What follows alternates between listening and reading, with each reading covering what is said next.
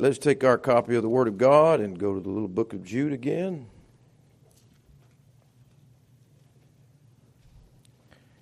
Probably when we started this book, we wouldn't wouldn't have guessed we'd been in it so long, but there's so much God is saying through this little book. Trust we're hearing all He wants us to hear. Let's just start from verse 1 tonight and read through. We've just got one little phrase in verse 21 again. But let's continue to get the context of these things. The Bible says in the little book of Jude Jude, the servant of Jesus Christ and brother of James, to them that are sanctified by God the Father and preserved in Jesus Christ and called, mercy unto you and peace and love be multiplied. Beloved, when I gave all diligence to write unto you of the common salvation, it was needful for me to write unto you and exhort you that you should earnestly contend for the faith which was once delivered unto the saints. For there are certain men crept in unawares who were before of old ordained to this condemnation, ungodly men, turning the grace of our God into lasciviousness and denying the only Lord God and our Lord Jesus Christ. I will therefore put you in remembrance, though you once knew this, how that the Lord, having saved the people out of the land of Egypt, afterward destroyed them that believed not and the angels which kept not their first estate, but left their own habitation, he hath reserved in everlasting chains under darkness, under the judgment of the great day. Even as Sodom and Gomorrah and the cities about them in like manner, giving themselves over to fornication and going after strange flesh, are set forth for an example, suffering the vengeance of eternal fire. Likewise, also, these filthy dreamers defile the flesh, despise dominion, and speak evil of dignities. Yet Michael the archangel, when contending with the devil, he disputed about the body of Moses, durst not bring against him a railing accusation, but said, The Lord rebuke thee. But these speak evil of those things which they know not. But what they know naturally as brute beast, in those things they corrupt themselves. Woe unto them, for they have gone in the way of Cain, and ran greedily after the heir of Balaam for reward, and perished in the gainsaying of Korah. These are spots in your feasts of charity when they feast with you, feeding themselves without fear, clouds they are without water, carried about of winds, trees whose fruit withereth, without fruit twice dead, plucked up by the roots, raging waves of the sea, foaming out their own shame, wandering stars, to whom is reserved the blackness of darkness forever. And Enoch also, the seventh from Adam, prophesied of these, saying, Behold, the Lord cometh with ten thousands of his saints to execute judgment upon all and to convince all that are ungodly among them of all their ungodly deeds which they have ungodly committed and of all their hard speeches which ungodly sinners have spoken against him. These are murmurers, complainers, walking after their own lusts, and their mouth speaketh great swelling words, having men's persons in admiration because of advantage. But, beloved, remember ye the words which were spoken before of the apostles of our Lord Jesus Christ. How that they told you there should be mockers in the last time who should walk after their own ungodly lusts, these be they who separate themselves, sensual, having not the Spirit. But ye, beloved, building up yourselves on your most holy faith, praying in the Holy Ghost, keep yourselves in the love of God, looking for the mercy of our Lord Jesus Christ unto eternal life. We're looking at all of these things that God at the end of the book of Jude tells us that we have to do. God will not do them for us. Though we live in such a terrible apostate generation, we as God's people have the instructions.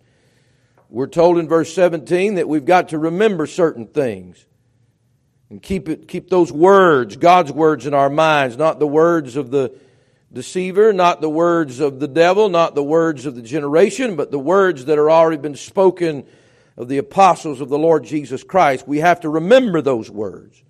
We have to do that. In verse number 20, he tells us that we're to be building up ourselves. We've already preached on these things. We have to build up ourselves on our most holy faith. No one will do that for us. God will not do that for us. We have to build up our Christian life, our spiritual life. We are the Christians that we want to become, that we allow ourselves to become by the work we put. There is no work in salvation, but there is great work in becoming the Christian God wants us to become. So we have to do that hard work of building up ourselves on our most holy faith. We talked about verse 20, praying in the Holy Ghost. That's something we have to do. Nobody will make you pray. God will not make you pray. God will not make you pray a real prayer. Not just a model prayer or some words, but a prayer in the Holy Ghost. We talked about that in detail. Verse 21, last time we were together in this passage, we, we saw the instruction the Lord gave us about keeping ourselves in the love of God. I don't know, maybe that message needs to be preached a hundred times a year. I don't know.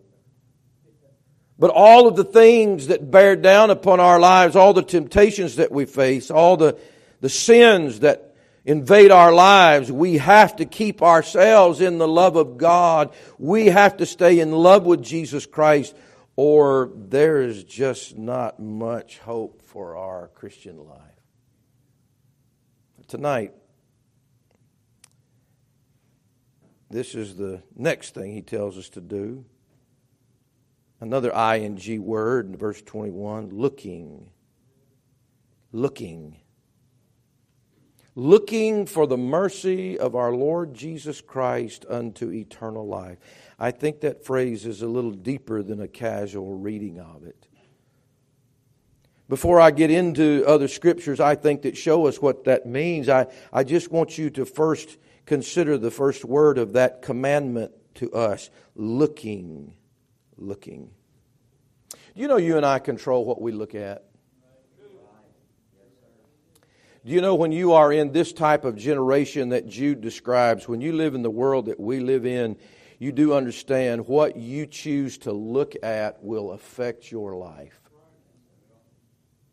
And I'm not just talking about looking at pornography or looking at something evil on a screen. I'm talking about looking at all sorts of things in our generation. You know, if all we do is look at all of this that's described in Jude, what a depressing life. If all I can see are the Korahs and the Balaams and the Cains and all I can see is Sodom and Gomorrah, and all I can see is the failure of those Old Testament saints and the failure of the angels, and all I can see are these creeps that are creeping in unawares, and the people that are turning the grace of God into lasciviousness and the sensualness. If all I look at is the mocking that goes on, if all I look at is the murmuring and the complaining, if that's what I, if I just see the shame and the wandering star and the blackness and the no fruit. I am going to be devastated as a Christian. And God says, that's not where I want you to look. I want you to be looking somewhere else.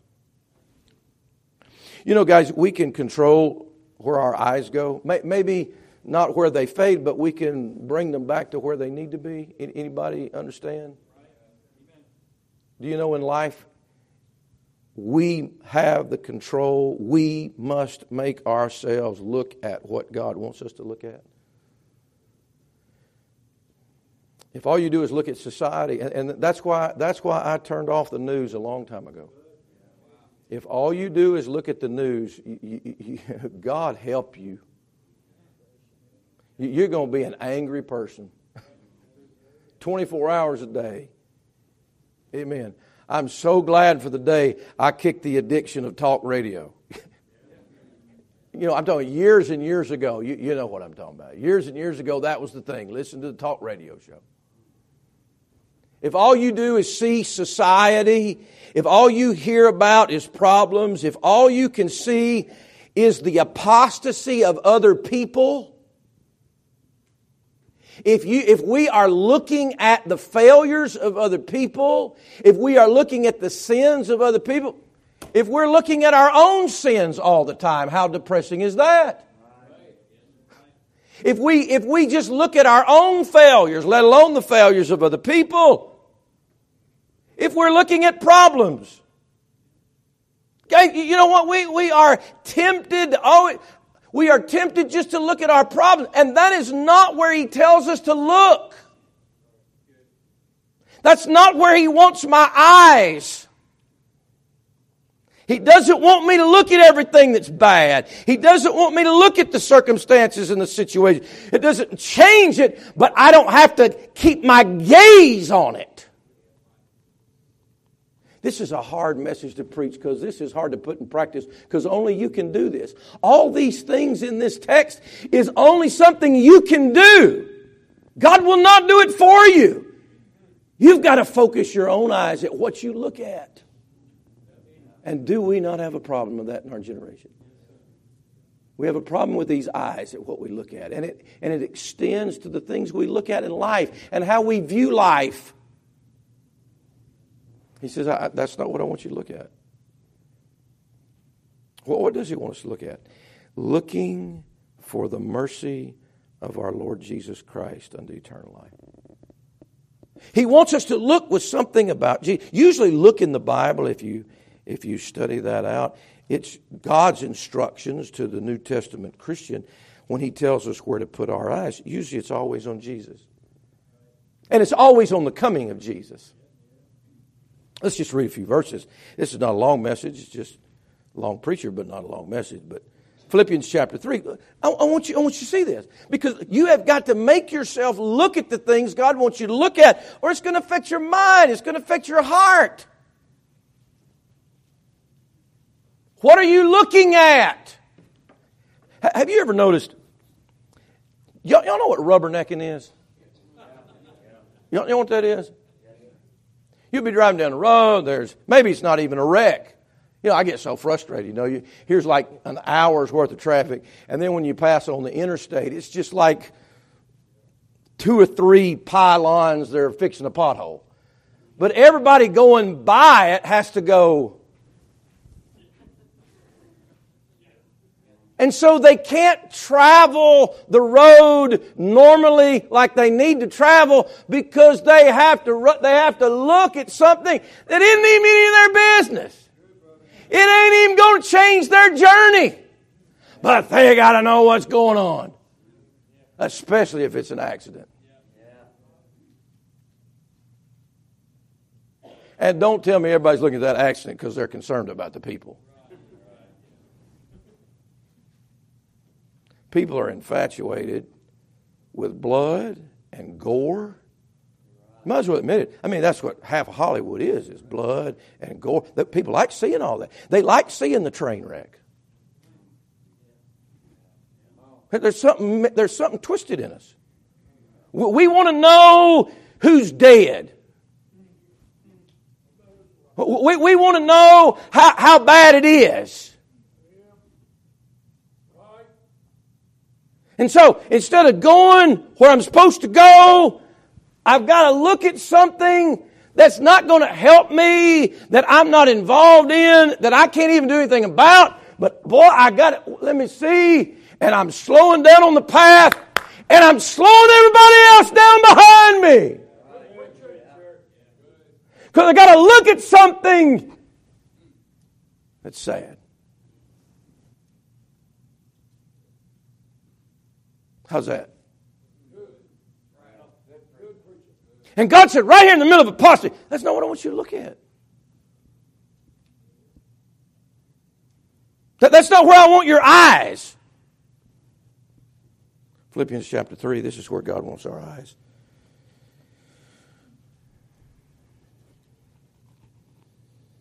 Philippians chapter 3, verse 20, the Bible says, For our conversation is in heaven Wow, what a, what a phrase. Boy, it sure doesn't seem like because I'm living down here. Our conversation is in heaven. Look, look, look, watch it. from whence also we look for the Savior, the Lord Jesus. You know, I, I, I just read that just now and I just saw something I'd never seen. For our conversation is in heaven. Conversation, that's not just your words. Conversation also talks about your lifestyle. Our conversation is where? Look at the next word. That means I'm supposed to be looking from heaven into heaven. That's pretty wild. I've always preached that. Hey, man, we're down here on earth. We need to be looking up there from earth. And know what he said? He said, You're in heaven. Your conversation is in heaven. You are seated in heavenly places with Christ Jesus. And while you're up there in heaven, why don't you look around a while? Boy, I tell you what, a lot of our look's not from heaven, and it's not to heaven. For our conversation is in heaven, from whence also we look what? For the Savior. The Lord Jesus Christ. I'm looking for Jesus. Now, our text says looking for the mercy of our Lord Jesus Christ. That's a little twist, but it's headed to the same direction. We are looking to Jesus. We are looking at Jesus. We are looking for Jesus. We are expecting Him to return. Looking, that's an expectation. That's a gaze. That's, that's my eyes set on an event. I'm looking for the Savior, the Lord Jesus Christ. Verse 21. See how the context is the rapture? Who shall change? Thank God there's coming a change. Amen. He not only changed me on the inside when He saved me, but He's going to come back and change the rest one day. Who shall change our vile body that it may be fashioned like unto His glorious body, according to the working whereby He is able even to subdue all things unto Himself. Oh, what a promise. One of these days, the Lord Jesus Christ is going to subdue everything to Himself. He's coming again. He's going to change everything. He's going to change my own body. And the Bible says that's what you need to be looking at.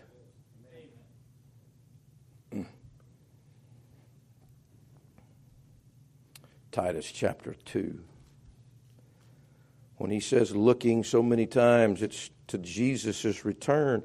And, and what I'm hopefully by the grace of God, as we look comparing Scripture with Scripture, that's what he's saying to us again in the book of Jude, just in a different way. Titus chapter 2. The Bible says in verse 12, teaching us that denying ungodliness and worldly lust, we should live soberly, righteously, and godly in this present world. Looking at all the terrible present wicked world, we. No, oh, that's not what it says. Looking for that blessed hope. While we are in a world of worldly lusts, while we are in a present world that is totally broken. He wants us to be looking for that blessed hope and the glorious appearing of the great God and our Savior, Jesus Christ. You know, the older saints did that pretty well. I don't think we do that very well. I remember growing up as a little boy in church, they'd sing those songs about heaven and the saints would rejoice. That didn't mean they didn't have problems, but boy, they were looking at another world. And their heart was warmed and their mind was comforted because they, they weren't just filled with the cares of this life. Their, their look, their gaze, their eyes were on another destination. He said in Hebrews chapter 9, look how many times that look is just to the coming of the Lord. Don't look at the train let wreck, look up in the clouds. Look up. The old preacher I used to work for poured water on his hands. He'd always say, Keep looking up, keep looking up. Quit looking down, keep looking up. Why? He's coming. Amen. That's where your gaze needs to be. That's where your eyes need to be fixed. You said, Preacher, with it. yeah, I, I know, I know, I get it. So just like, you know, you got to make it real practical. So, guys, just like when that wicked, immodest woman walks by your eyeballs dressed inappropriately, you have to say, I'm not looking there. I'm not saying you can get out of the circumstances of life, but I'm saying you don't have to look there. You can say, okay, Lord, looking to you. not going to look at that. That's too troublesome. That's too harmful for me. Hebrews chapter 9, the Bible says this. Hebrews chapter 9, look at it with me in verse number 28. So Christ was once offered to bear the sins of many, and unto them that look for him shall he appear the second time without sin unto salvation. The instruction is to be looking for him. Be living in the expectation that you could meet him at any moment, that he could come in the clouds at any time. What does Hebrews chapter 12, just a couple pages over, say? We're in this great race, and we have verse number one weights on us and sins that beset us. And the race gets long and hard. But what does he say in verse 2? Looking unto Jesus the author and finish of our faith. We have got to look to the Lord. We've got to look for the Lord. The Bible says in 2 Corinthians chapter 4, one of the great passages about our own mental health and getting through life the way we ought to and the good Christian life. Without this perspective, we just won't get through this world. 2 Corinthians 4:18 well, we can just back up. Verse 16, for which cause we faint not, but though our outward man perish, yet the inward man is renewed day by day, for our light affliction, which is but for a moment, worketh for us a far more exceeding and eternal weight of glory, while we look not at the things which are seen, but at the things which are not seen. For the things which are seen are temporal, but the things which are not seen are eternal. Guys, if we could live right there, God help us. God would help all of us. But too many times where we find ourselves, look, look at Luke chapter 9, what we find ourselves, our gaze, Jesus warned us, Luke chapter 9. Get Luke chapter 9 and Luke chapter 21. Just ask you tonight, what are you looking at?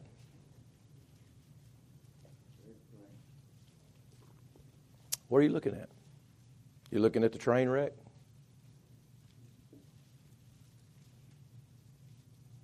You looking at the train wreck? Or are you looking to Jesus? I know it's hard. But you're in control of that, and nobody can do that for you. Luke chapter 9 the Bible, Jesus is talking here, and he says, verse 62, Luke 9 62. And Jesus said unto him, No man having put his hand to the plow, and what's that phrase? Looking back is fit for the kingdom of God. God says, you know, you, you need to quit looking back. It's hard not to look back, isn't it? It's hard not to look back to see what could have been, what should have been, if I could only have. Doesn't help. Matter of fact, it hurts you. Matter of fact, the Apostle Paul said, forgetting those things which are behind, and you do know that's the guy that killed people.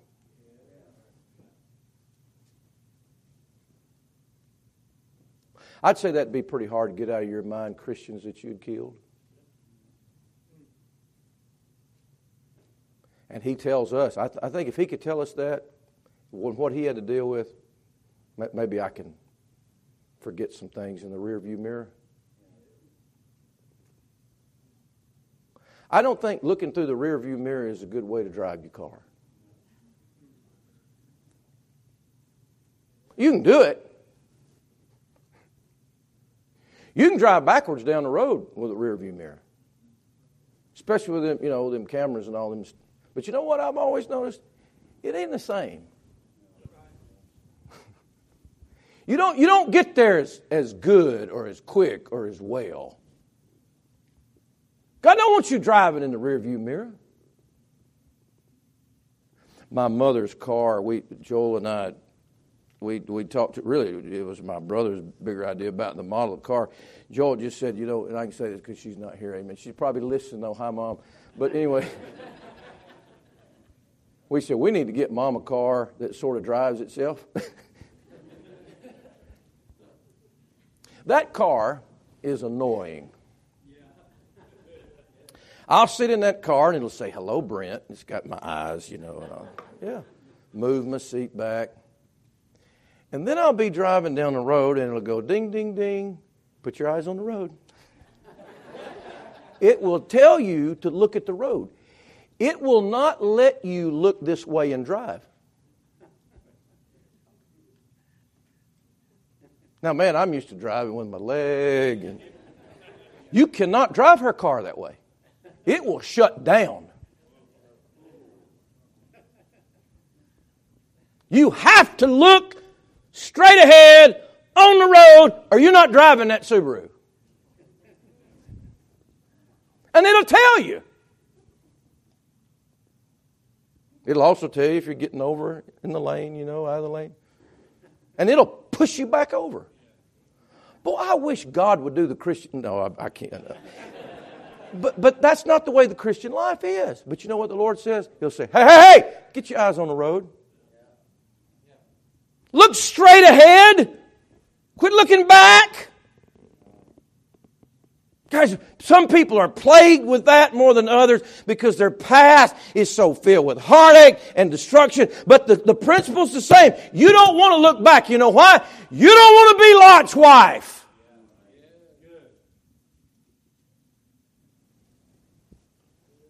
All she did was turn around and look back.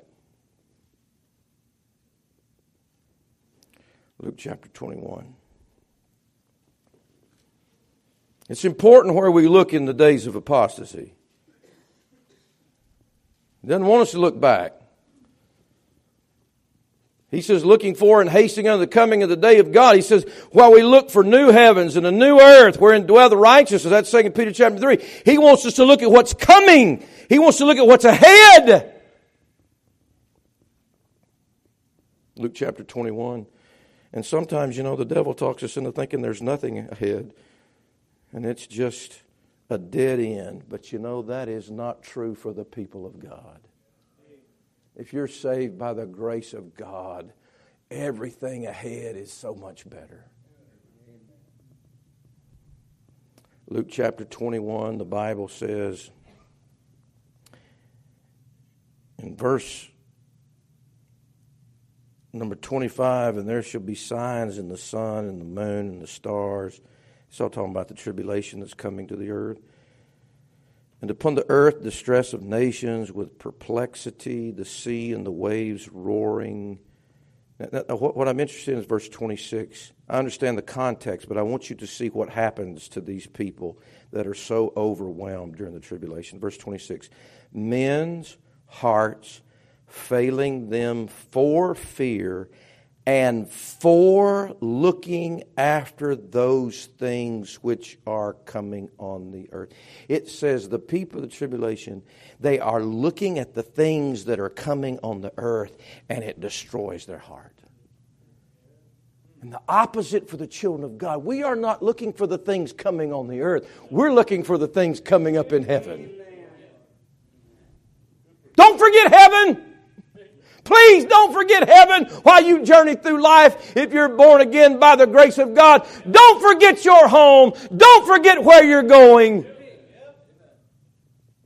Don't forget those songs in the sweet by and by. Don't forget that. So easy to forget that if you're looking in the wrong place. He says, looking, and then he says in our verse, if you go back to our text, he says, it's so important what you look at. He says, looking for the mercy of our Lord Jesus Christ. Now, he's already mentioned verse number two. These are saved people. Verse one, they're sanctified by God the Father, they're preserved in Jesus Christ. But verse two, he's wanting mercy and peace and love to be multiplied to them. So here's what I want to say to you there are many different kinds of mercies. The Bible says, you, you, we've even sung that little song, I will sing of the mercies, they're plural, of the Lord forever. So there's more than one type of mercy that God has. And this mercy, I would submit to you, is a very specific mercy. The Bible talks about the manifold mercy of God. There are different layers to the mercies of God. They, they have different reasons for being there. So the Lord's mercies that we are not consumed. There's so many different types of mercy. Here's what I want to say to you. So there's mercy for a lost sinner. That's a different type of mercy than mercy for someone that's a child of God. Does that make sense? The mercy that a lost person has. Usually, when the Bible refers to mercy, it just says the mercy of God. That's not what it says here. It says looking for the mercy of our Lord Jesus Christ. So this is spoken to saved people. This mercy is written to and for believers, to people that are already beloved of God. This is a prayer for the people that have already see, received saving mercy, but they need a different type of mercy. It's the mercy of our Lord Jesus Christ distinguished from the mercy of the Father. You'll read that many times in the New Testament. You'll read about mercy from God the Father, and then you'll read it about it from the Lord Jesus Christ. The mercy of God the Father has to do with the fact that we needed that to be saved by the, by the grace of God. Look at 1 Peter chapter 1. That's not the mercy he's talking about. It's not God's mercy in the matter of salvation. We all know that not by works of righteousness which we have done, but according to his mercy he saved us. We were saved because of the mercy of God. God has mercy for people if they'll come to him by faith and receive his son. He says that in 1 Peter chapter 1 verse number 2. Elect according to the foreknowledge of God the Father through sanctification of the Spirit unto obedience and sprinkling of the blood of Jesus Christ Grace unto you and peace be multiplied. Verse 3, watch it. Blessed be the God and Father of our Lord Jesus Christ, which according to his abundant mercy hath begotten us again unto a lively hope by the resurrection of Jesus Christ from the dead. This is talking about our salvation. God the Father had mercy on us as poor, depraved sinners when we put our faith in Jesus Christ. He had mercy on us and he birthed us again into his family. That was by his mercy mercy. That's not the mercy that we're talking about here. This is the mercy of God the Father in the matter of salvation. I, I don't have to look for that, I already have that. What I need is, I need, as a child of God, I need to be looking for the mercy of God in another way. That's a very unusual phrase in the Bible, to be honest with you looking for the mercy of our Lord Jesus Christ. Would you think about that? What does that mean? He said, Preacher, that means we fail. Yeah. But if you compare Scripture with Scripture, it means something much more than that. Go to 2 Timothy, and I think if you'll look at these verses, God will help us to understand in this day of apostasy what He's wanting us to look at. 2 Timothy chapter 1.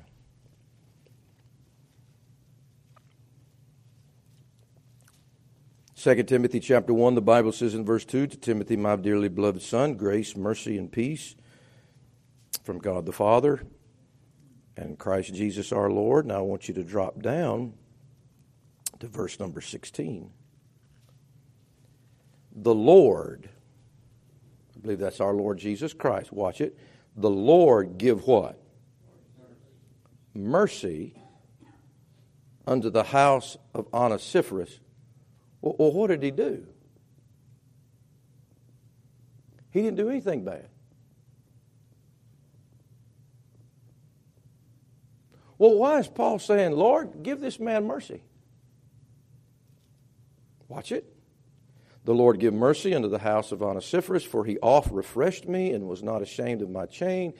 But when he was in Rome, he sought me out very diligently and found me. Watch this now. The Lord grant unto him that he may find what? Mercy of the Lord. What does that say? In that day. Whoa. Here Paul's praying, Lord, would you please give this man mercy in that day? Because, I mean, look what he's done. Look how he's been. Now, Lord, please remember to have mercy on my friend and brother uh, Onesiphorus in that day. What's that about? Well, look at verse 12. Of the same chapter, look at verse number 12. What does Paul say? For the which cause I also suffer these things, nevertheless I'm not ashamed, for I know whom I believe, preached that this morning, and am persuaded that he is able to keep that which I have committed unto him against that what? Is that not the same phrase we just read? God is able to keep what I've committed him against that day. What day are you talking about? That this man needs mercy from Jesus, the Lord Jesus, in that day. Chapter 4. 2 Timothy chapter 4. Verse number 8, verse number 7 I've fought a good fight. I've finished my course. I've kept the faith. Henceforth there is laid up for me a crown of righteousness, which the Lord, the righteous judge, shall give me. What does it say? At what?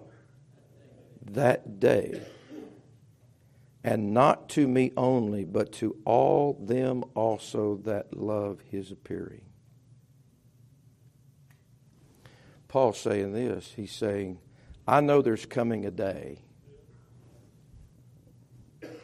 that I'm going to stand before the Lord Jesus Christ. And if I've fought a good fight, I'm praying that as I stand before Him that day, that He's going to find me faithful and that I'll have a well done and I'll get the crown and I'll get a good smile from the Lord. But this is what I know when I stand before Jesus at His judgment seat, I'm going to need mercy.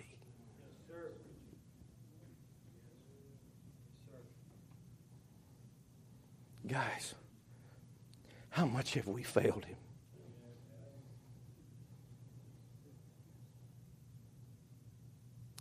And Paul prays for his friend that did a good job. And he says, Lord, now that day, I know that day's coming, and I know that he's going to have to give an account to you. And I, and I know what you said about that, that, that every man may receive the things done in his body, whether whatever he's done, whether it's good or bad, and I, I know you know all about it. You know all about his life, and you know all about his shortcomings, and you know all about his failures. But Lord, just please listen to me. Would you give him mercy in that day? I don't think the judgment seat of Christ is the day where all the gifts are passed out. I don't think it's a birthday party. It's a judgment. And what I listen, what I believe that God is trying to tell us in the book of Jude. While you are living through a day of apostasy, you better be looking for the mercy of our Lord Jesus Christ because one day you are going to stand before Him yourself and He knows everything about you. And instead of being consumed with all this down here, we better be consumed about looking at His eyeballs. And you're going to have to have mercy then. And your heart and your desire needs to be God, I need your mercy. I, I, I don't merit anything. I deserve judgment. And just like I needed mercy when I got saved, I need mercy now, and I'm going to need mercy then. And instead of looking at the destruction of life, I need to be looking for the mercy of our Lord Jesus Christ. You know what will help us today? If we would make every decision and live our lives in light of the fact that we will stand before God. And so many times we're looking at other people and how they're going to stand before God, and that don't even have anything to do with you. We must all appear before the judgment seat of Christ. And you know what I'm going to need? And you know what you're going to need? You're going to need mercy. I don't care how good of I'm not I'm not talking the judgment seat of Christ is not a judgment to determine whether you go to heaven or hell. The judgment seat of Christ is a determination of your life before the one that died for you. That's that's what it is. You and the master. All right, give an account of your life. That'll help me in apostasy. Boy, I tell you what, if I was looking at the judgment seat, hmm, I'd probably be a little bit more careful. Isn't that right? If I was looking at the judgment seat, but oh, we're looking at this. And the Lord says, I tell you what I want you to look for.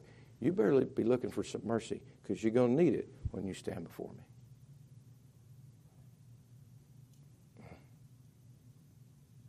I'm glad He's a merciful God. You know what He said in that book? He said, Seek and you'll find.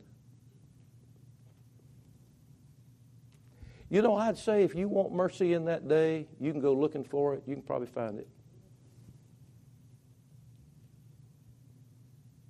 He said, looking for the mercy of our Lord Jesus unto eternal life. What does that mean? Well, just simply put, I don't have time to go through all the verses.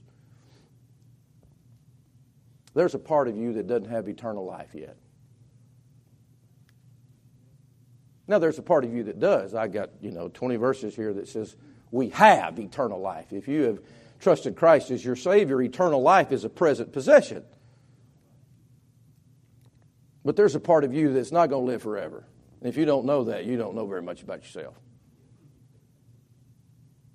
What you're sitting in right now is not living forever. It's not eternal. It's not even hardly a hundred years good. You are wearing out every day. Amen. But the Bible says this when the Lord appears and when I stand before Him, he, I'm, I'm, I'm going to need mercy when I stand before Him. But you know what I, I'm going to also get? I'm going to get a body that is now changed from mortality to immortality. And I'll have a body like him. And now I will have a body that's eternal. Not just in my heart and in my soul do I have eternal life, but on the outside I'm going to have eternal life. And he, he's saying, remember that day and be looking for that day because it will be unto eternal life. It will be a brand new body that never fades and never wears out and it's going to live forever.